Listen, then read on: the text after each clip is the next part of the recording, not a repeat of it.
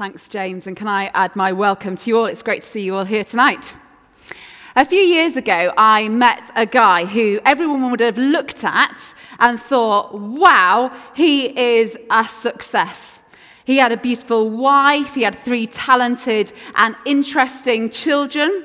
He was an excellent businessman who had got to the stage where his work was to buy failing businesses and turn them around and then sell them on for a massive profit.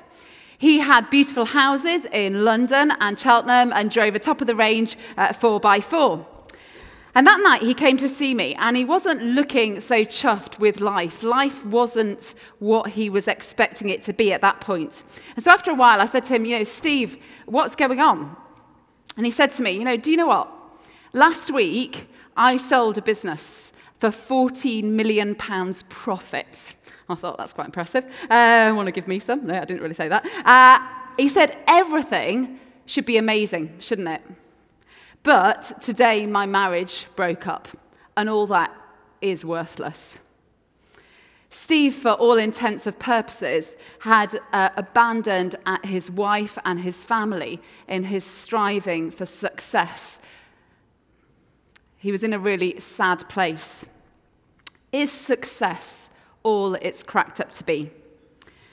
And as Christians, how might we handle the culture of success that surrounds us? And that's what we're going, going to explore together tonight. But firstly, I just need to tell you that that slide is last time's slide, not, my, not this time's slide. Thank you. I got away from the upside. Brilliant. I think they were looking at the long, long, wrong week. So, Firstly, success isn't all about fulfilling your own dreams. It's achieving what you want, but also putting yourself in a position to receive the admiration of those around you. You cannot be successful in an island. You can only be successful because other people tell you you're a success, or compared to them, you are a success. A few centuries ago, uh, you may have been deemed successful by the number of children you had or the ability you had to fight in a battle. You might have been a success if you could feed all your children, or perhaps if your house had an inside toilet. Today, our success isn't necessarily measured by those things, but our success is me- measured by things like the job that we have, the relationships that we have, our house of your children if you've got them, your look, the amount of money you have, maybe your academic prowess or ability to pass exams, your body, your ability at fitness, your ability to win or compete at something, your likes on Instagram or some other social media, the number of parties you get invited to, or the friends that you have. Mass communication and social media and the, and the global village has had a huge effect on what success looks like today. Whereas not long ago, our success may have been measured by and compared to the people down our street, or our family, or the people in our village and our town. Our success is now measured against the other 7 billion people in the world that we live in. And this brings another huge layer of pressure on our lives. I'm sure when we think of success, we can all think of people that we think of as having success. I immediately think of people who perhaps have a, a beautiful house, a great, fulfilling job that they really love, and which enables them to have enough cash uh, just to relax in life and not to have to worry about money. I think of people who perhaps are married with children, maybe that's what you think of.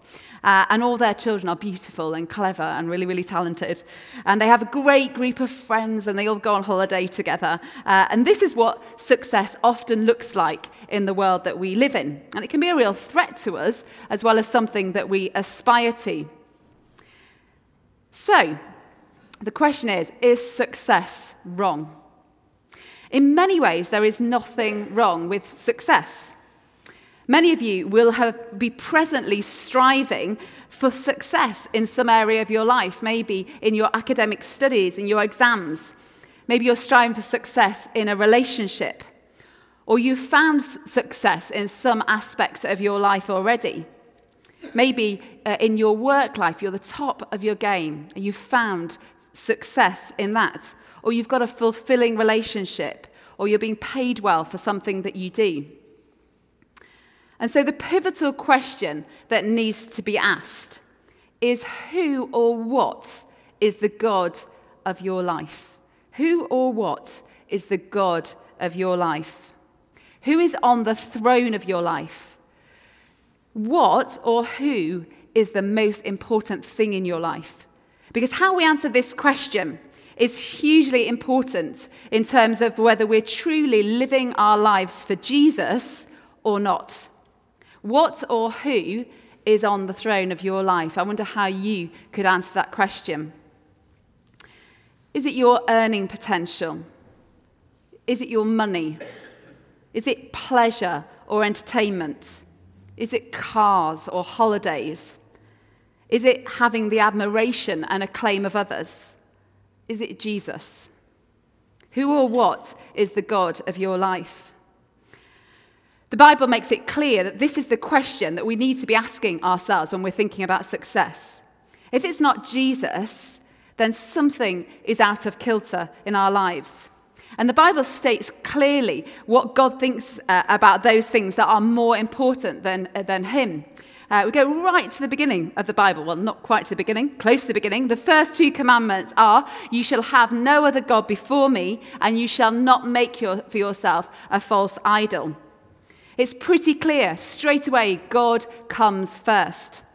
And as we reach the New Testament, Jesus declares that the two greatest commandments are these love the Lord your God with all your heart, with all your soul, and with all your mind, and love your neighbor as yourself. Love God with your heart and soul and mind. Love God with everything that you are, your whole self, not that little part of you left over when you've done loving your life, loving your car, loving your boyfriend, loving your academic mind, loving your work, loving money, love God and love others. And that's something that James was reminding us of in our evening service a couple of weeks ago, where he was reminding us that our purpose is to love God and love others. And then Jesus' teaching on wealth repeatedly reiterates the same point You shall have no other gods before me. If your God is success, if your God is the trappings of wealth, then you need to get your priorities back in line. In Matthew uh, chapter 6, Jesus says, do not lay up for yourselves treasure in heaven. It's sort of, say, it's sort of saying, don't hoard or stockpile treasure uh, on earth, but store it for yourselves treasure in heaven. Don't lay up for yourselves treasure on earth, but store up for yourselves treasure in heaven. Wealth and success, in and of themselves, then, are not wrong. But if you're possessed by your possessions, there's something wrong. Do you possess your possessions, or do they possess you? Do you possess your possessions, or do they possess you? In the 5th century, uh, a man named Irenaeus, some of you might have heard of him, uh, was determined to live an ascetic, holy life. And he abandoned the conforms of Egyptian society and followed an austere lifestyle living out in the desert. Uh, but every so often, he'd come back to the city of Alexandria and he spent time wandering through the bazaars in Alexandria. And asked why, he explained that his heart rejoiced at the sight of all the things that he didn't need. His heart rejoiced at the sight of all the things that he didn't need. Do you possess your possessions, or do they possess you? Martin Luther also said, I've held many things in my hands, and I've lost them all. But whatever I've placed in God's hands, that I still possess. As Christians, it's always helpful to see our possessions as not our own we're simply stewards of God's resources. If we view our stuff like this, then we hold lightly to things that we've acquired through our success, rather than our possessions being the thing that we measure our success by.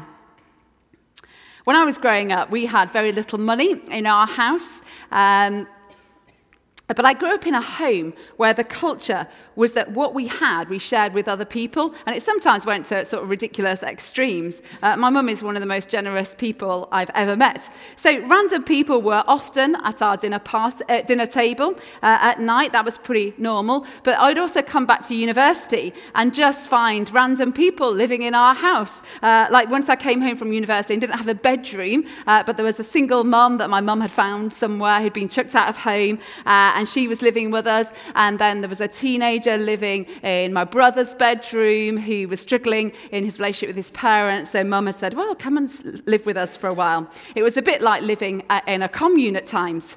My mum would also take extra jobs, maybe cleaning the church or something like that, not to buy us nicer clothes or to save up to take us on holiday, uh, but to maybe buy the youth worker at our church a leather jacket because he bought a, bi- a motorbike and mum was really worried that he didn't have the right kit, so she'd take a job so she could save up and buy him a leather jacket.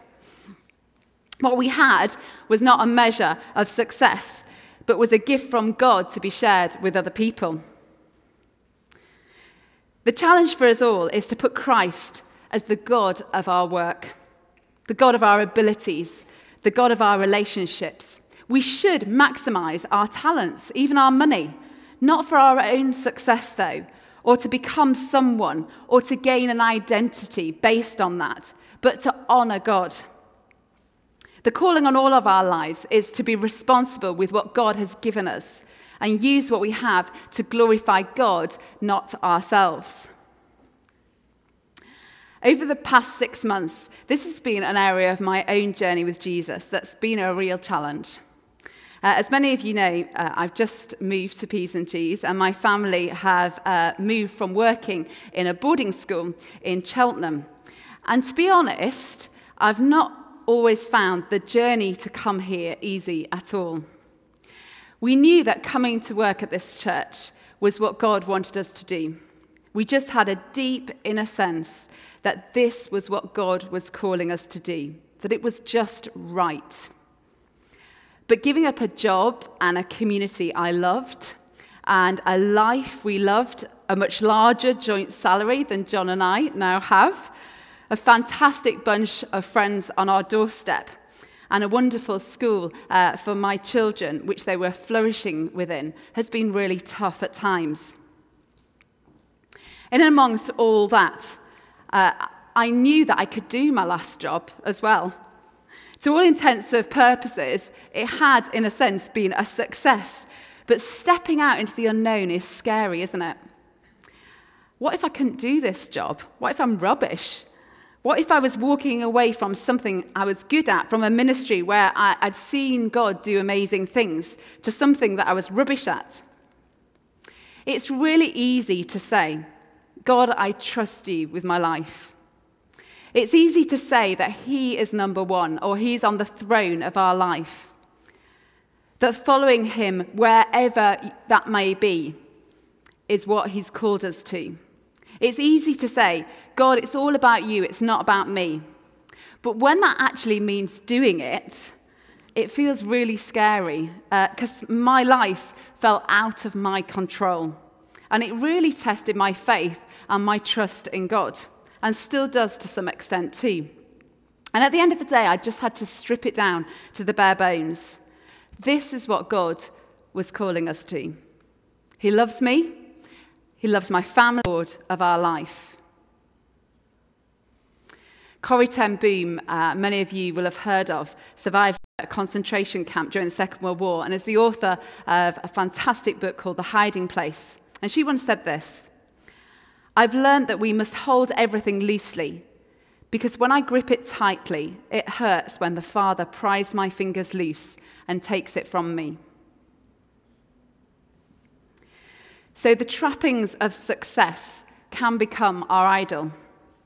But what about if, on our way to success, our very self becomes our idol? Feeding the current obsession with success is one of the biggest lies of the 20th century. And it's this you can be anything you want to be.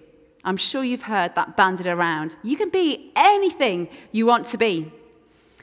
Someone once defined this as the idea of the sovereign self, where on your way to achieving success, self becomes your idol. This belief, this worldview, is hugely destructive because it's all about you. It's a, a belief completely reliant on your own ability, your own performance, the success you make of your life. Yourself becomes your idol. You are the God of your own life. You can make it a success or you don't. It's all down to you. If you can be anything you want to be, then you just need to go and do it. But what happens if you fail? What happens if you don't make a success of it? What happens if you don't reach the bar? You don't succeed? Your self worth just drops through the floor. If our success is then threatened, it can have huge repercussions too on our physical and mental well being and our feelings of self worth. Uh, during the financial crisis a few years ago, as many people's jobs were under threat, one psychologist commented this that over identification with work success is one of the many culprits in the epidemic of recession related anxiety and depression. Our identity, our self worth, is so wrapped up in our own success at work, our successful relationship status, in our ability to achieve. If that is threatened, our very being and purpose is undermined. In this success obsessed world, you can easily find out that you are on the throne of your life rather than God. As a result, you go into a downward spiral of perhaps self doubt and a crisis of self worth where you can't achieve what you set out to achieve and to be. But there is good news for each of us. And the good news is this that in the gospel of Jesus, we found a liberating message. So we're just going to look really briefly at three truths of the gospel which we can take into this success, self obsessed world with us. And the first one is this we are worthy simply because we're made in the image of God, not because of anything we can do. This uh, five pound note I've got in my back pocket is still worth five pounds, whatever I do to it. If I screwed it up, if it gets dirty, whosever hand it ends up in, whichever shop it gets spent in, it cannot become less worth less than five pounds. It is just five pounds. This is simply what it's worth. Our worth is inherent within us as people made in the image of God. As human beings, we cannot earn or achieve that worth. Our success or lack of it makes no difference to who we are as people made and known and loved by God. In Ephesians 2, verse 10, we read this For we are God's workmanship, created in Jesus Christ to do God's works. Do you know that you are God's workmanship? You are made in his image. That makes you worthy. Secondly, if you've put your faith and trust in Jesus, then when God sees us, he sees our worth because of our faith in Christ. That is what makes us worthy, our faith in Christ. Ephesians 2 again, verses 8 and 9 says this For it is by grace you have been saved, through faith, and this not from yourselves. It is the gift of God, not by work, so that no one can boast. It is by grace that you have been saved. Our good deeds, our charitable giving, our success in the workplace or in our academics or in relationships, our success on the sports field or in the home do not make us worthy before God. There is nothing that we can ever do to make us worthy before God. But it is what Christ has done for us that makes us worthy. We cannot achieve grace, but we can receive it. We cannot achieve grace, but we can receive it. The only thing that we can do is just come in faith before God uh, as sinners and repent. Say sorry, ask for forgiveness, and simply receive that promise in 1 John that if we walk in the light, then the blood of Jesus purifies us from all our sin. We cannot do anything It's the blood of Jesus that makes us worthy. Paul declares whilst in prison, and this is the passage that James read for us. I'm just going to read a couple of the verses again. But whatever were gains to me, I now consider loss for the sake of Christ. What is more, I consider everything a loss because of the surpassing worth of knowing Christ Jesus, my Lord, for whose sake I have lost all things. I consider them garbage that I may gain Christ and be found in him not having a righteousness of my own that comes from the law, but that which is through faith in Christ, the righteousness that comes from God on the basis of faith. The most important thing to Paul is that he considers everything a loss because of the surpassing worth of knowing Christ Jesus as Lord. Success to him is pressing in pressing in and running the race which Christ has set before him, so that he can receive the crown of righteousness when he joins Christ in glory. This is our measure of success. Can we say with Paul that we consider everything a loss because of the surpassing worth of knowing Christ Jesus as Lord? That is what success looks like. And lastly, thirdly, we are worthy because we are united with Christ. We are worthy because we're found in Him. We're adopted into God's family. We are His children. Reminds me of in Toy Story, uh, where Andy's toy, Woody, uh, in the first film, he goes through like this massive identity crisis when Buzz Lightyear gets on the scene and he compares himself to the all singing, all dancing Buzz Lightyear. And it's only when he sat down one day and he sees uh, the name Andy written on the sole of his shoe that he changes his view of himself and he realizes that he belongs to somebody. He belongs to Andy. He has Andy's name written on him. We are worthy because we belong to Christ. He simply loves us and gave his all to each one of us. On the day that we proclaimed that Jesus Christ is Lord of my life, it's as though he writes his name on our hearts and we belong to him. John 1 says this Yet to all who received him, to those who believed in his name, he gave the right to become children of God.